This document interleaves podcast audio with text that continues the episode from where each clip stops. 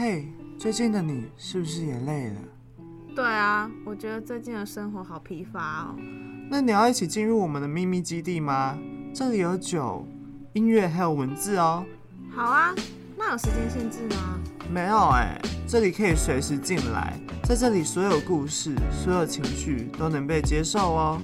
欢迎光临我们的秘密基地，文青人士的喃喃细语。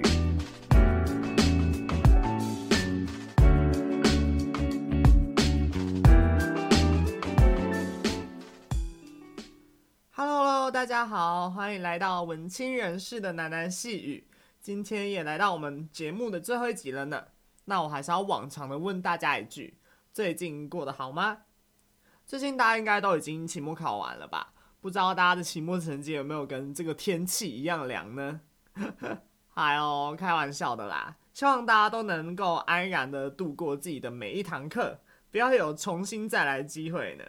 老实说啊，派太太最近也一直在反省自己这个学期的生活。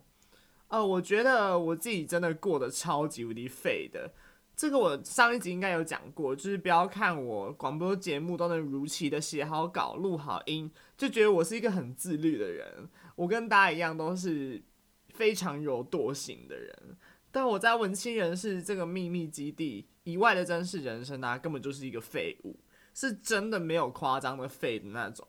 但是在这个学期的洗礼之下呢，我也稍微回顾了一下我废废的大二上生活，发现唯二唯二值得骄傲的事情就是只有热舞社跟这个节目了。其实这个节目的一开始啊是蛮难经营下去的，我是说以就是当时的我的能力，这个节目要继续做下去是有一点点困难的。那个时候我还记得是我在呃绿岛打工换宿的时候吧。我跟我的伙伴们就是透露出我想要做这个广播节目的这个想法，但是我那个时候的压力也蛮大的。大家知道，其实啊，要开始这个节目之前，有蛮多的前置作业要做，不是大家想象的这么简单。包括要写企划书啊，包括试录那个录音档给工作人员听。但我那个时候写完企划书的时候啊，那个试录的东西一直迟迟缴不上去。一部分一部分也是因为我自己的拖延症啦，想说这种麻烦的事情能拖就拖，然后一方面也是因为真的不知道该怎么讲起，就是不知道该怎么开头，不知道该怎么叙述整个故事。其实我觉得广播啊、Podcast 的这种东西啊，会会让我觉得很难的一个点就在于，就是它有点像是给你一张图画纸，然后你要无中生有，甚至。要把它变得很精彩，但是广播节目的难度我觉得又更高了，就是要一个人想好这周要讲什么，这周的主题是什么，然后我今天要介绍的这本书要该从哪一个切入点开始讲起。但是老实说啊，就是我做到了现在十四集了嘛，我觉得我自己对于的文对于文学的论述能力还是没有到很好，包括我看到一篇文章的时候，我还是会。就是没头没脑的讲一堆很琐碎的事情，这也是我要跟大家抱歉的一个地方。就是我好像讲话蛮没重点的，就是还是没有办法将我的想法跟作者的想法通整好。好啦，就是我之后休息的这半个学期会把这个能力训练好的，就是希望到今年下半年的时候，我在复出的时候，大家能够多多期待这个作品。对。好啦，反正讲那么多，我觉得还是要回归到这个节目的本质吧。那就要从文青人士的喃喃细语这个频道的名称开始讲起咯。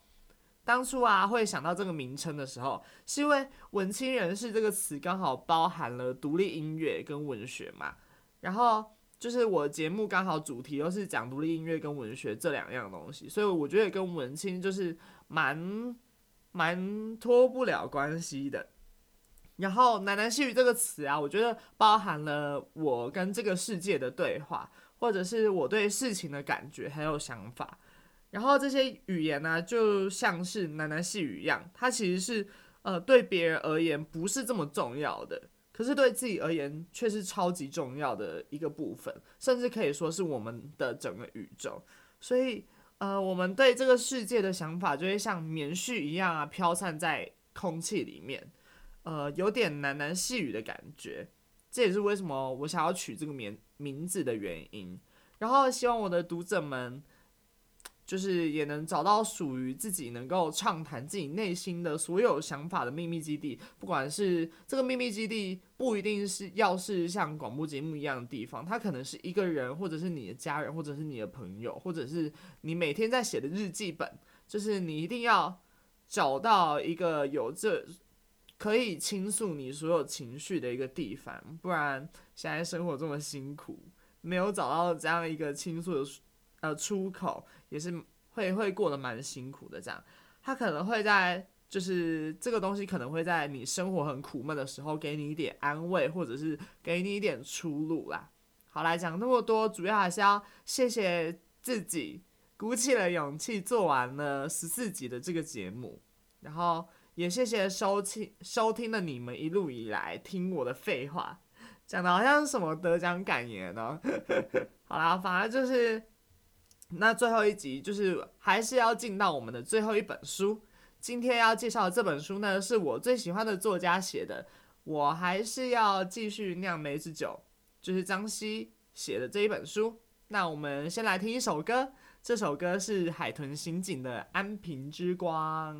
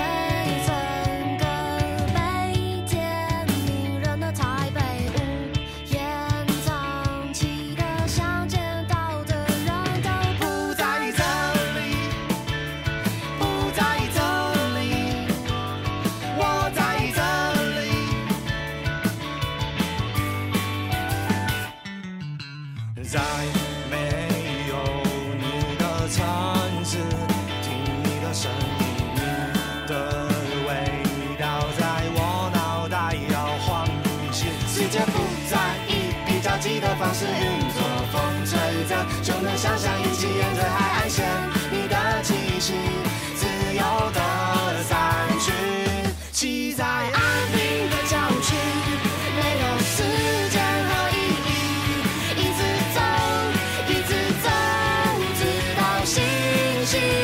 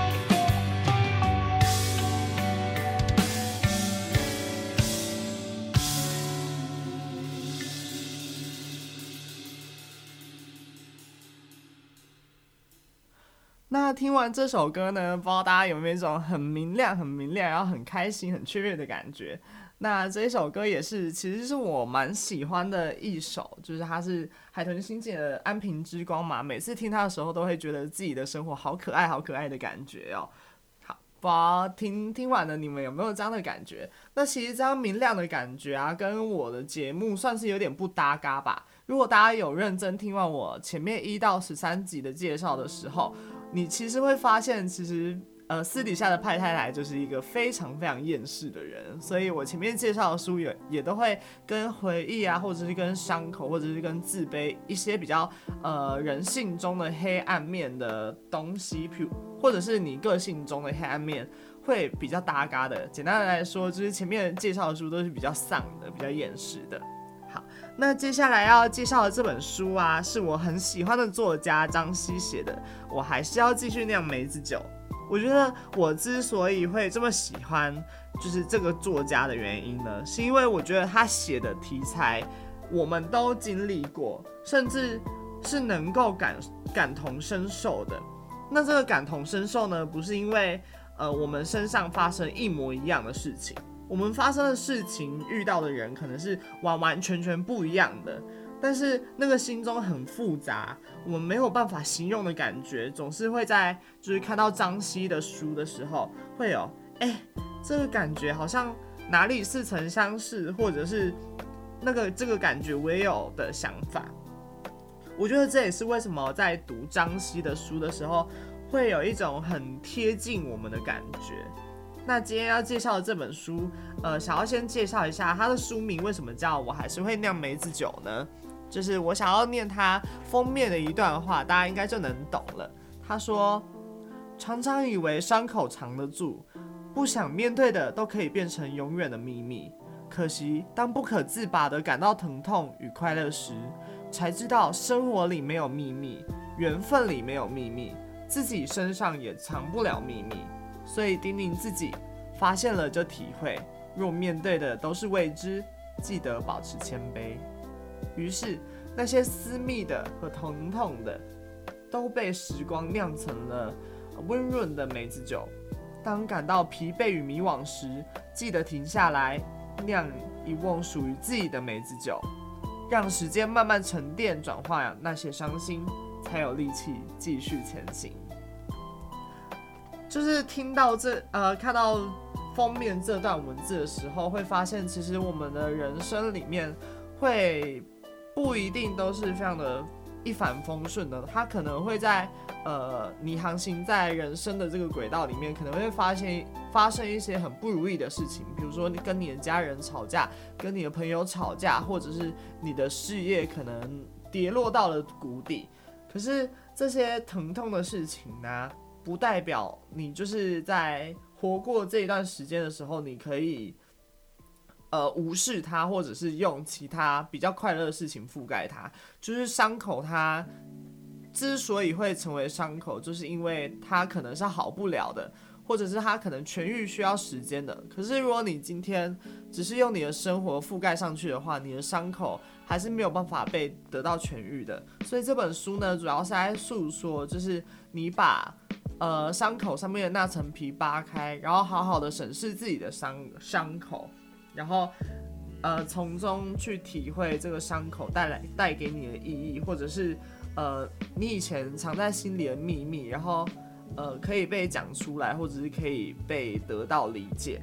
那其实张希有说过，秘密之所以是秘密呢，呃，就是因为它不是它是不能被讲出来的，所以它才会成为秘密嘛。那秘密哪个时候可以说出来呢？就是当我们自己已经准备好我们的生活，我们的内心是足够有能力可以去消化这些故事的时候，它才可以被说出来的。那这也像，这也跟我前面十三集的内容其实会有一点相关，我觉得，因为其实前面第十三集，如果大家有仔细听的话，你会发现里面会含有非常多派太太自己的小秘密，或者是一些。不管你要说人生故事也好，或者是一些很黑暗面的东西也好，反而他藏了非常庞大的自我揭露，比如说我自己曾经也觉得我自己是房思琪这一件事情啊，或者是呃我跟家里的关系等等。我觉得这些秘密之所以会想要说出来，也是因为有这个广播节目《文青人士的喃喃细语》这个有这个频道的关系，所以我才能够在这个秘密基地里面好好的摊开我的心胸，去讲我的秘密、我的故事。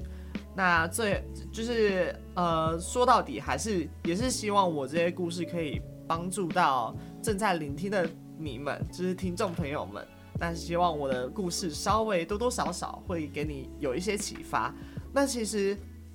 好，那要进入到我们的书的主题了，就是我今天想要介绍的主题是有关于家人的，就是不知道大家知不知道，就是我跟家人的关系一直怎么说，呃，没有到非常差，可是有一段时间是有点算是半决裂的状态。那我今天想要。讲的这一篇呢，是父亲带来的礼物，他正好是在讲关于家人的主题，所以我想要跟大家分享一下。好，父亲带来的礼物，每次父亲推的推车上面大包小包的给我们送食物衣物过来，就觉得陌生又熟悉。他会很认真的盯着你的眼睛，告诉你那块生牛肉应该先煎再烤，那块猪排可以煮排骨汤。那包糙米煮前要泡两个小时的水。他是一个渴望被需要的父亲，每次只是用一个小小的理由见他，他总会带来一拖车的东西。冰箱被塞得满满的，还有两袋柠檬和两罐蜂蜜。夏天热，你们可以泡柠檬蜂蜜水来说来喝。他说：“那这几箱是什么？”张凯指着凌乱的客厅里的其中两个箱子。看起来是杂物，是他以前拍的。我们有影片，有照片，影片都烧录在光碟里了，照片都放在相本里。我说：“你的电脑能放光碟吗？”不能。张凯说：“现在谁的电脑还可以放光碟呀？”他的意思是，我们已经不使不使用光碟了。我们曾经习惯它，现在并不。我没有继续说话，只是拿出相册。几个小时前，父亲站在我们的小客厅，甚至连鞋子都没有脱。他打打开箱子，一一翻出相册和烧录好的光碟。他说：“这都是我以前拍的，你们啊，都整理过了，不要不小心当垃圾丢掉了。”几个时几个小时后，我转述给张凯，也许他已经不能留了，但是他不想丢。当记忆附在有形的物体上。那件物体就有了它本身之外的巨大意义。有时候承受是甜蜜的，有时候承受是排斥的，有时候承受是遗憾的，而有时候承受就只是承受，没无过多的其他。它让我们明白曾经有怎么样的时光经过自己。那些物件属于我们，也属于父亲，就像雨水属于大地，也属于海洋。终于有一天，父亲住进了怕潮的房子，而我们活在龟裂的大地上，才恍然明白生生命里无数次的分歧，是之于伤口的缝补与道别。道别后的日子，只能以过去的旧时光拼贴成小小的重叠区块，并以此怀念，因为有太多的缝补无济于事。可能某一天，我们会心血来潮买外接的。光碟机，看看里面有什么。想起小时候，母亲和父亲都有烧光碟的习惯，他们会一起整理那些与孩子们相处的时刻。尽管照片常常过曝或感光不足，不知道自己是不是也被影响着。关于以日记去梳理淤塞的生活，必须要写点什么当做记录，才会觉得自己有确实活过。终于看见那样的差异。一如一个朋友曾说的：“时代死了，但人还活着。我们以不一样的方式，努力地将记忆粘贴在某某些物件之上。光碟、照片、文字，那是时代变迁的痕迹。而最迷人的，无论世界如何变换，我们都有这样的心意，热切地爱着自己活过的日子。尤其当可以在里面找到彼此。”听完这个故事啊，其实会发现，就是物件在这个故事里面占了一个非常重要的成分，就是因为张西他其实，如果你有关注这个作者的话，会发现其实他的原生家庭是有点破碎的，他的母亲和父亲在他十八岁还是十九岁的时候就离婚了，所以他跟他的妹妹张凯就是已经分居在外面，然后他的父亲最后又组成了一个新的家庭，所以。就是里面有讲到一句话，就是他说，为什么父亲会把这些物品寄到他们家呢？可能就是因为，呃，他无法留了，他在他的新家庭里面可能无法留这些关于他们以前美好的记忆了，但是他又不想要丢丢掉它，所以他把这些记忆化成物品，然后寄到就是张希还有张凯的房子里面。那这个东西其实。呃，我之前有说到，回忆这种东西啊，其实是会让一个人变成焦灼的。然后这个焦灼的东西呢，可能附在一个物品之上，像呃，像故事里面可能就是光碟嘛，光碟就是已经没有办法被用了，可是它还是里面存在了非常多他们可能共同生活的记忆。那这个东西呢，它就可以。呃，涵盖了很多很多他们之前共同创造的记忆，或者是共同美好的回忆。那这个东西，呃，我觉得我自己算是蛮有感的。像我要分享的是，我这个礼拜跟我家人一起出去玩的出去玩的记忆。我觉得出游这种东西，它虽然不算是一个物品，可是它也能像一个物品一样勾勾勒起。我跟我的父母亲之前小时候是如何相处的，甚至是到呃长大之后国高中的相处模式是有怎么样的变化的，就是他能够勾勾回我一些对于小时候我跟我爸妈很好很好的那一段回忆。呃，不知道大家有知不知道，其实我跟我的父母亲在国高中时期的时候，因为他们工作也忙嘛，然后我自己的课业也重。所以他们就变成不会去关心我的心理状态或者是我的心情，然后他们只会用自己的价值观去灌输我说，我就是觉得你现在要好好读书，你就是不能做其他的事情。可是那个时候的我有非常非常非做不可的事情要做，但他们又不支持，所以那一段时间，国高中这一段时时期，我就是非常怨恨我的父母，然后。跟他们也产生了非常的非常多的口角，或者是非常多的分裂。呃，那一段时间我几乎已经忘记被自己被家人爱着的感觉是什么了。但是经由这一次的出游的时候啊，我又那种感觉，不知道大家有没有过？就是我觉得离家。离离乡背景，然后去外地读书的游子们，应该都是感同身受的。你会发现，就算之前再怎么关系不好的父子或者是一个家庭，出去外面读书之后，都感情几乎都是会升温的。我不知道为什么，可能是因为你们相处时共同相处时间呃变得少了，所以你们会更加的珍惜彼彼此。那我在这次跟我父母亲一起去庙里拜拜，也就是这个小旅行的时候，我才发现啊，原来以前那个一家人一起出游的感觉原来是这样，原来是可以这么这么这么的温暖的。我们一路上就一直一直的打闹，然后一直互相开对方的玩笑，然后也吃了非常多的美食，然后也把自己心里。以前没有讲过的话都讲讲了，然后我也跟我的父母亲达到和解了，就是呃，为什么我我那个时候会那么叛逆，也是有我自己的原因。然后他们也说了他们自己以前辛苦的过程，所以他们不希望我受伤，才不不会支持我做这些我国高中时期称之为梦想的事情。那这这一个出游其实就是让我想了蛮多的。就是我觉得家人有没有爱着你，其实不能以你自己主观的立场去感觉的。就是可能你被爱，并不代表你真的没有被爱，只是他们的方式可能不同，可能激了激烈的点去表达他们爱你这件事情。比如说，呃，我之前跟我父母亲决裂的时候，他们就是因为不希望你受伤，所以才。就是不支持你的所作所为，这也是一个爱你的方式啊，只是他们的方法可能有点用错了。然后我必须得承认，其实国国高中时期那段我很叛逆的时候，他们还是非常无微不至的呵护我。虽然他们口中可能没有一直一直说着“我爱你，我爱你”这三个字，可是就他们该给我的还是没有少给。所以，呃，这是我长大之后这一次出游，或者是呃，我一直每天不断在夜里一直想这件事情，我才想通的一件事情，就是。他们其实还是爱你的，拜托，哪一个父母亲不爱自己的小孩啊？其实，对，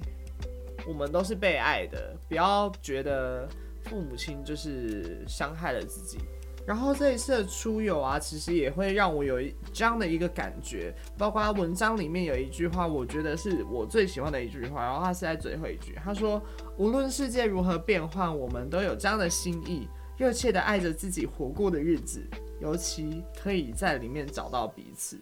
那这个找到彼此呢，就是有点透过，因为文章里面是讲光碟机嘛，就是透过光碟机这个东西，然后去想起他们以前共同有的回忆。那这一次出游也是有这样的一个感觉，就是一个物件在你眼前的时候，你其实是很有感觉的，它可以让你变得焦灼，然后让你回到。以前的那一段时光，包括我想要呃分享一下，就是我到我到现在，我看我之前的相簿，我跟我家人一起的合照，我都还是会记起我们之前那么美好美好的时光。然后我觉得，呃，就算你的家人不在了，但是这个东西可能会伴随着你一生，然后它可能会刻印在你自己的心里，那种暖暖的感觉，不管你的家人是否去世，它永远。永远都会有一种陪在你身边的感觉。那如果你的家人还还在世的话，就像我一样，